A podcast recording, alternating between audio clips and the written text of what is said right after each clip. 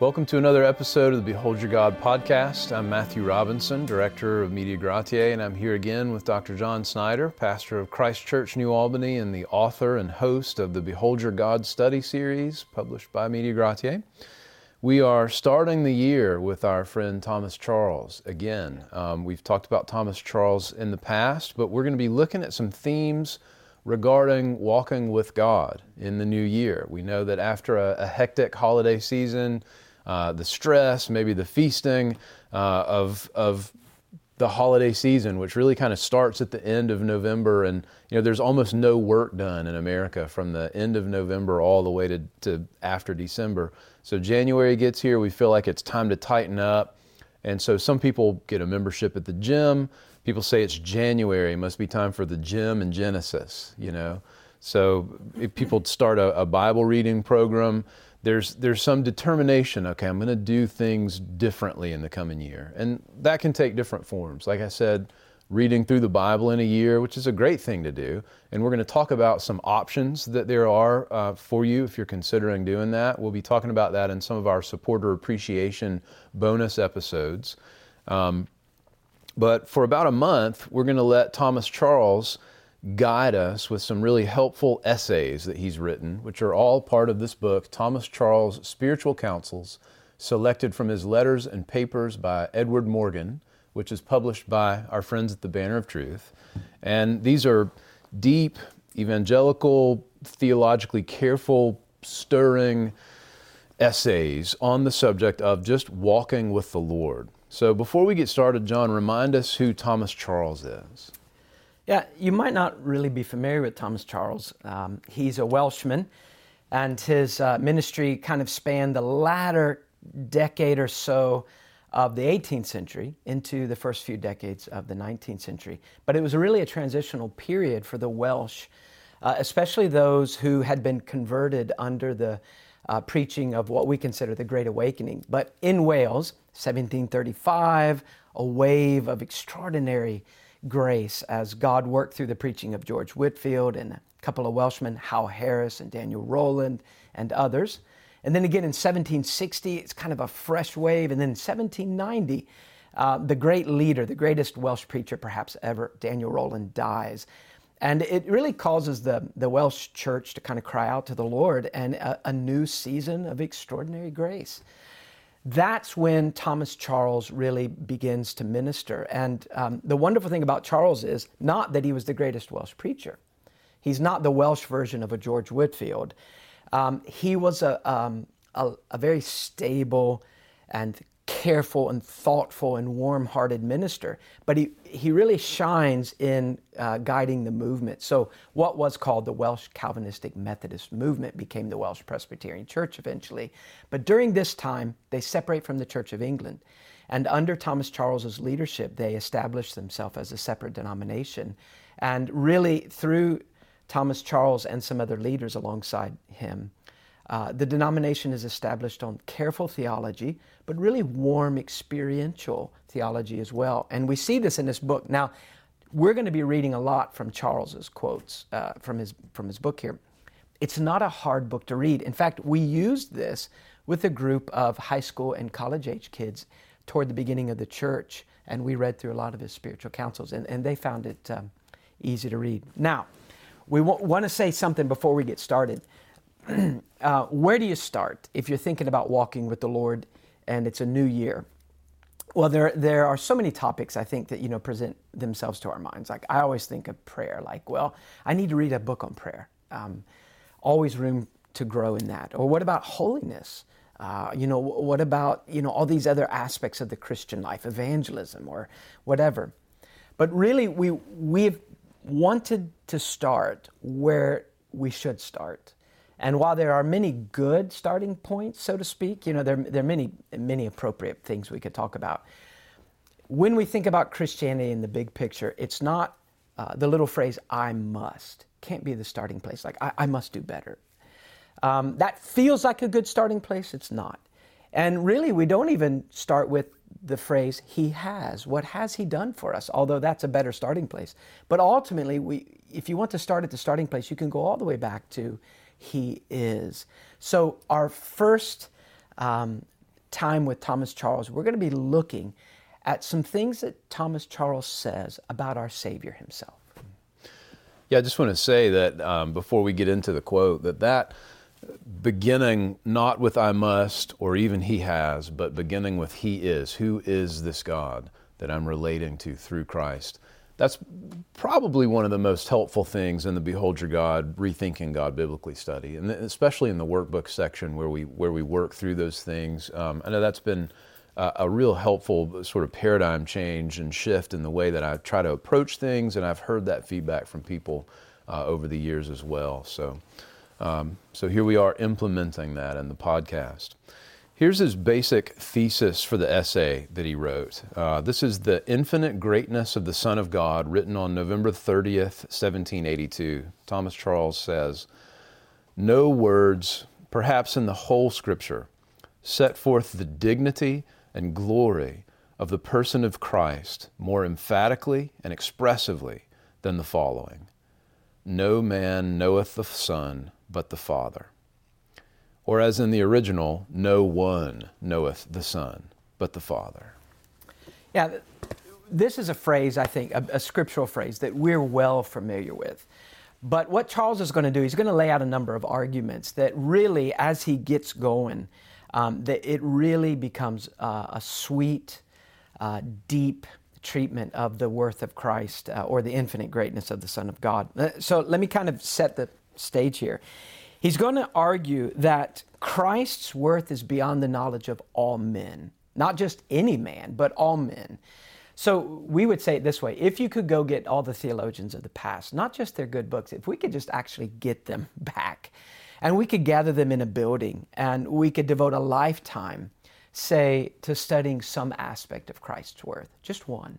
We don't even say we're going to study all of Christ, but just one aspect of the God man. To view that infinite worth would be beyond that group of men. And so at the end of their life, even though they might come up with a with a combined with their combined effort, they might come up with a beautiful statement about one aspect of Christ's perfection, at the end of the, that life, it would still fall short of what that perfection actually is because it's infinite. So that's one argument he's going to make. He's, he's also going to say that Christ is beyond even the knowledge of the angelic host. Now, these are sinless beings, and they are beings with a, you know, superior abilities to man. They don't have sin clouding their picture of Christ.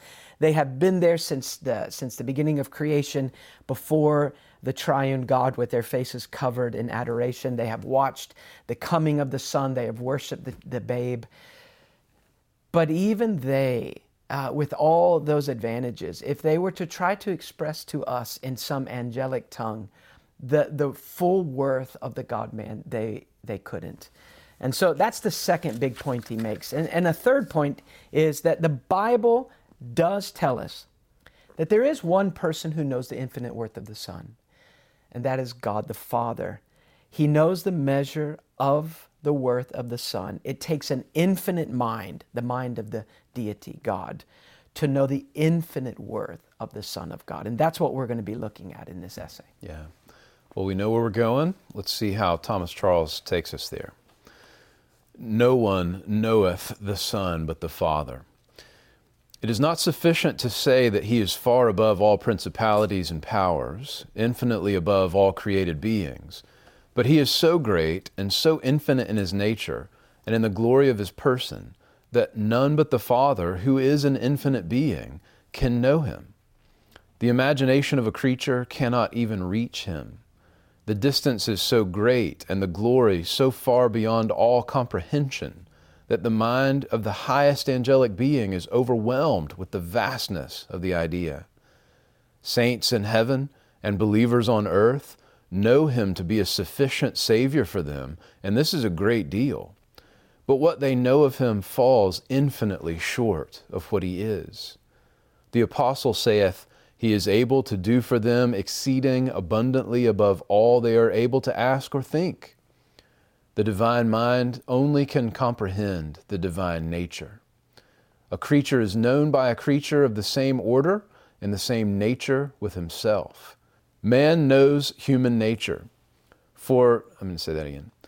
Man knows human nature, For as in water face answereth to face, so does the heart of man to man. An angel knows angelic nature, and so on to the highest orders of beings in the universe. But none except the Father knoweth the Son. Therefore, he must be far above all others excepting the Father. And in the same manner as the Father knoweth the Son, the Son also knoweth the Father. Therefore, their minds and their natures must be equal and the same. This gives us the largest possible idea of divine knowledge. It takes in and comprehends the divine nature of all its infinity of perfections and glory. So also, nothing greater can be said of the divine nature than that an infinite mind can know or comprehend it. Nothing greater can ever be said or conceived of the Father's knowledge than that He knoweth the Son, nor anything more extensive and unbounded of the Son's knowledge than He perfectly knows the Father. Yeah, so in that long quote there, what we said about how he's laying out these arguments, I, I think a couple of things really jump out at us. One is that he says we fall infinitely short in our knowledge. And I don't find that a discouraging thing. Right. You know, we, we're called out of the grave. Our eyes are opened by the Spirit. We have, you know, in regeneration, we, our mind, our heart, our will is freed to know and to love and to, and to obey this King. But it's like having our feet set on this great continent and it's boundless. So no matter how far we walk with Him, no matter how often we sit at His feet and He teaches us through His Word, um, no matter how long eternity is, so to speak, it is an ever stretching continent. And we are always infinitely short in our highest thoughts of God, of what He really is. Another thing he says there is, and it's something I never thought of till I read this essay, that the largest possible idea of the infinitude of God's divine knowledge is that he can turn and look at the Son and say, I know him and the largest measure of the divine nature that we can think of in many ways is that we look at the divine nature and God says, I alone know this. So, really, really, I think enticing things. Now, what Charles goes on to do is he gets into some specific areas. He just, you know, it, it's nice to think abstractly, you know, in the big picture, but he's going to give us a few specifics that these are things the Father knows and we only know the edge of them. And this is where it really gets sweet. Yeah. I think it would be a good thing to anticipate uh, and, and make a, a correction uh, to some wrong thinking here. There are uh, men in areas of evangelicalism who say, you know, why do theology? You're just trying to put God in a box you can't know God. God's bigger than our thoughts. And so all of your books and all of your study and all of that, that's pointless because uh, you must think God's very small and He just fits in your box. Um, and that's certainly not what we're saying, and that's certainly not what Thomas Charles is saying. God has revealed what He's revealed about Himself and about the Son and about the Spirit. And the things that have been revealed are for us. And we are to, to give ourselves to that study. And so to, to do, we must do uh, biblical Christology and biblical theology proper, uh, pneumatology. But after doing our most careful and, and historic, you know, drawing from the best men and the best minds who have studied what God has revealed in His Word, I think the idea is that we need to then put on our dunce caps and put our hands over our mouths and say, We only know the edges of his ways, and to be amazed. So we're not encouraging an anti intellectualism right. uh, or an anti theology, but instead to just a, a sense of wonder at this uncreated God. The Father knoweth the Son. When he entrusted him with the salvation of his people and sent him into the world to accomplish the arduous work, he knew into whose hands he had committed it, and he was under no apprehensions about the issue. He saw him with infinite delight entering the list with Satan, and he was not fearful of his veracity being sullied. When he said, The seed of the woman shall bruise the serpent's head. He foresaw him traveling in the greatness of his strength, spoiling principalities and powers, and triumphing over them openly. He laid our help upon one whom he knew was mighty to save. He laid on him the iniquities of us all, well knowing that the Lamb of God would be able to take away the sins of the world. He knew his capacity to govern the universe and to protect and save his people. Therefore, he hath committed all power and authority into his hands. Yea, he hath committed also all judgment unto the Son. He knows thoroughly the infinite greatness of his love to his people and that what his power is sufficient for, that his love will forever engage him to do for them.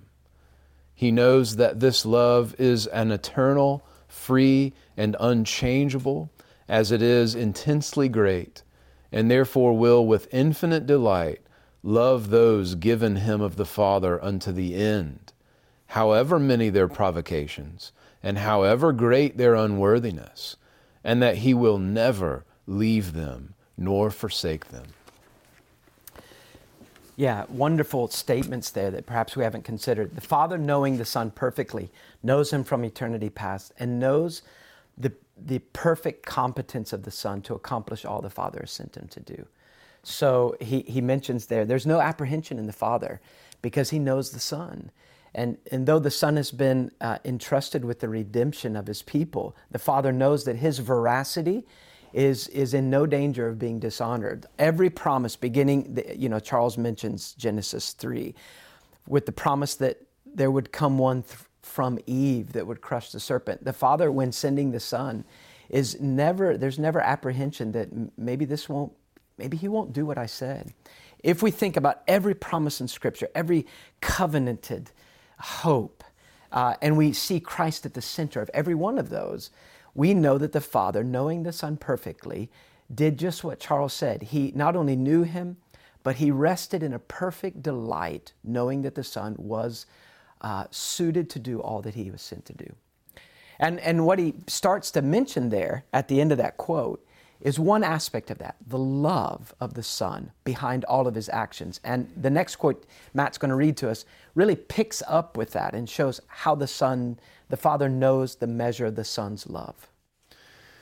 So Charles continues The Father who possesses the same love, both in degree and duration, comprehends the love of the Son in all its immeasurable height and depth and length and breadth.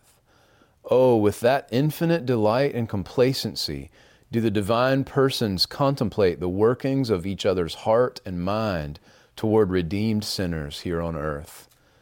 As the persons are distinct, so also are the workings of their minds distinct. But as their essence is the same, so also is their love, grace, and mercy one and the same. We can only stand on the shore of that vast ocean of love, which inclined the Son to do so much for us, who are so unworthy, but the Father knows it and comprehends it perfectly. So, distinct persons in the Trinity, distinct work, and yet of the same essence, one being. And so the love that the Father has is the same as the love as the Son has for his people and the Spirit has, and the Father knows the Son's love perfectly. Um, I mean, we experience the Son's love. We experience the Father's love and the Spirit's love. But you know, Charles points out that this is something we experience in part, but we can never know fully by our own experiences what the measure of that love is. But the Father does. Uh, the next thing Charles points out is that the Father knows not only the measure of the Son's love for his people, but he knows the measure of the merit of the Son's death, uh, the value of his atonement. Right. Yeah, we tend to measure those uh, maybe differently. Yeah. Yeah, I, I, mean, sometimes I, I would measure that personally. It's not the right way. I just catch myself doing it. I think, well, how, how, how worthy is the death of the Son on the cross? Well, I, I look at myself in the mirror and I think, if it could cover all of that, right. it must be pretty big. Yeah, we know ourselves in part, and what right. we know is is terrible. And so, if it's sufficient for me, it must be uh, at least of that worth. Yeah, and, and you think worth. of the sins of the world, uh, or you know, you think you think of all the sins of every believer from the beginning to the end. That, that must be pretty big. Uh, you know, another way to measure it, and it's inadequate as well, is we might measure it by the benefits we see. Not only the ones that we've experienced, but you know, by faith we read the scriptures and we say, this is what God has said, flows from that cross. And if it and if all of that could flow from that cross, then the merit of his death must be pretty big.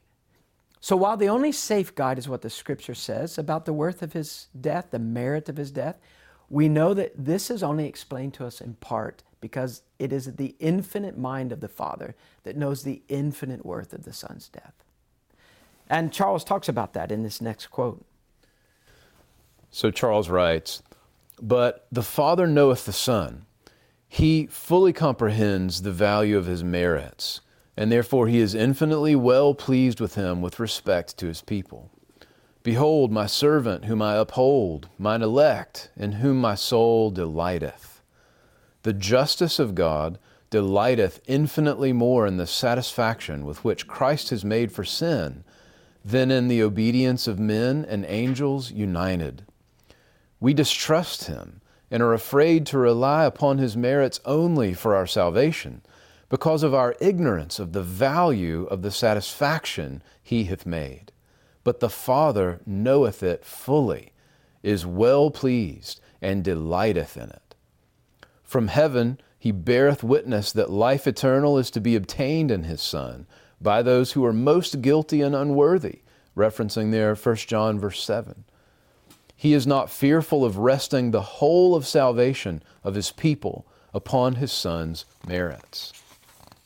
To comprehend the infinite value of his merits, neither men nor angels shall be able to all eternity. But let us endeavor to believe what we cannot comprehend. The Father knows it fully, and the testimony on the Father, that's of, the Father knows it fully and the testimony of the Father in its behalf should outweigh everything else and be a stronger recommendation to us than the united voices of all creation. By believing the Father's testimony, our joy may be as full and our comfort as great as if we were able to comprehend its whole wondrous extent. For in believing, we rely on the testimony of one who cannot lie and who cannot be mistaken because of his perfect knowledge of the Son. With what joy, then, we should read the testimony of the Father from heaven This is my beloved Son, in whom I am well pleased. Yeah, wonderful points he makes there. Our limited understanding of the merits, uh, our inability to get the full measure in our own minds, oftentimes leads us to um, distrust God. We're not willing to trust that what God says about the atonement is really true. We think our sins are bigger. We think uh, what we might add, you know, by way of, um, um, you know, promises or uh, New Year's resolutions that, well, these plus the cross. So, uh, distrust, ingratitude, you know, a lack of, a lack of life stirring thankfulness that He has done this. So his recommendation is then that the only thing we can do is we have to take the word of the one person that understands the value. We believe the Father's testimony in Scripture, the Father who knows and the Father who never lies, and by believing, the fullness of that joy and peace are ours. Charles takes us to, a, uh, to the next step. And in our next quote, we're going to read, we're going to see that he describes the worth of the Son knowing the Father. So Charles writes We see the glory of God only in the face of Jesus Christ. Were he not a divine person of equal nature, dignity, and glory with the Father, he could in no sense be his express image, nor could he be so called. He could not represent him unto us. For though a creature were as exalted as can be imagined, or God could create, yet he must fall infinitely short of the divine excellencies and could not possibly give us a just representation of them to us. But Christ is the express image of his person. He possesses the same identical nature and properties, and therefore is in every respect qualified to represent him to us. Consequently, we are said to see the glory of God in the face of Jesus Christ. What Thomas Charles does next is essential. It's one thing to, to step back and see the immensity of God, the immensity of the, of the, of the divine Son, uh, but it's another thing to know that this can be known.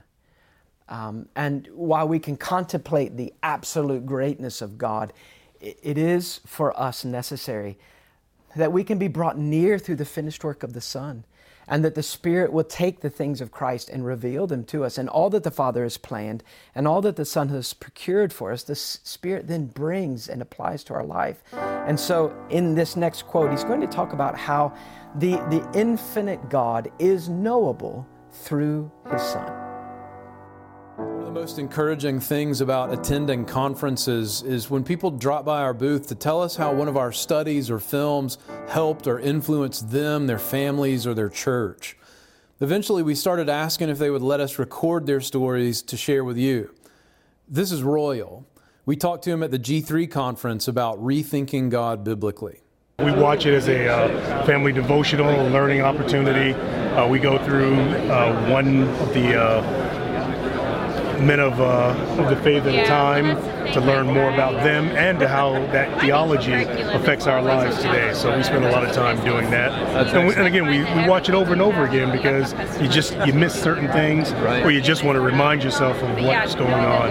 I've never been a biography guy. Mm-hmm. Uh, theology guy, yes, probably not a lot about biology uh, biographies, but consequently having uh, having saw the video series, I picked up probably a biography of everybody on the uh, on the videos because it just it's so interesting and, and to get those little vignettes tells you a little bit about them, but then you really do want to know more about them and what caused them, uh, you know, to be so faithful toward God.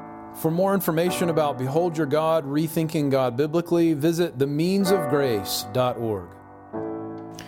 Well, Charles concludes his whole essay with these final thoughts.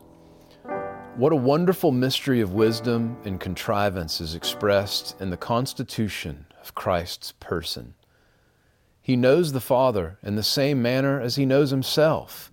His mind, being infinitely large, takes in an infinite object in all its perfections. But the wonder is the manner how he has become the image of the Father to us, giving a full and exact representation of the divine nature, bringing it down, as it were, level to our capacities, without diminishing anything of its excellency and glory. He has become God with us. And at the same time that He continues what He was from all eternity, yet He is the image of God to us and God with us. He reveals the Father to us Others have given a world a revelation from God, but none revealeth the Father but the Son. In him we see the Father's excellency and glory fully expressed. He that hath seen me, saith Christ, hath seen the Father. The attributes and the properties of the divine nature are made fully known to us in the Son, and in seeing his glory, we see the glory of the whole Trinity. Thanks for listening to the Behold Your God podcast. All the scripture passages and resources we mentioned in the podcast are available in this week's show notes at mediagratiae.org slash podcast. That's M-E-D-I-A-G-R-A-T-I-A-E dot O-R-G. You can also get there by going to the meansofgrace.org. You can watch the podcast there through our YouTube channel or subscribe via iTunes, Google Play, or anywhere you get your podcast feed. The Behold Your God podcast is a production of Media Gratiae. If you're unfamiliar with the Bible study series, documentaries, and other multimedia projects that we produce, let me invite you to have a look around for materials that you can use in your church, small groups, Sunday schools, or family worship at MediaGratiae.org. If you're one of our monthly supporters, jump over to MediaGratiae.org where you'll find the link to this week's supporter appreciation episode. This is weekly bonus content that we produce as just one tangible way to say thank you to those of you who believe in what we do and come alongside of us monthly to help us continue doing it. If you're interested in becoming one of our supporters, whether that's through a one time gift or a monthly commitment of any amount, visit MediaGratiae.org and click on the donate button. Once you've done that, we'll get in touch and we'll give you access to our whole library of supporter appreciation material just shortly after. As with everything that we do, we never want finances to be a legitimate barrier between our content and those who would benefit from it. If that's you, reach out to us at info at mediagratiae.org. We'd love to hear your feedback there on this episode, questions, comments, or any other subject that might be on your mind. Thanks again for listening, and we'll see you next week.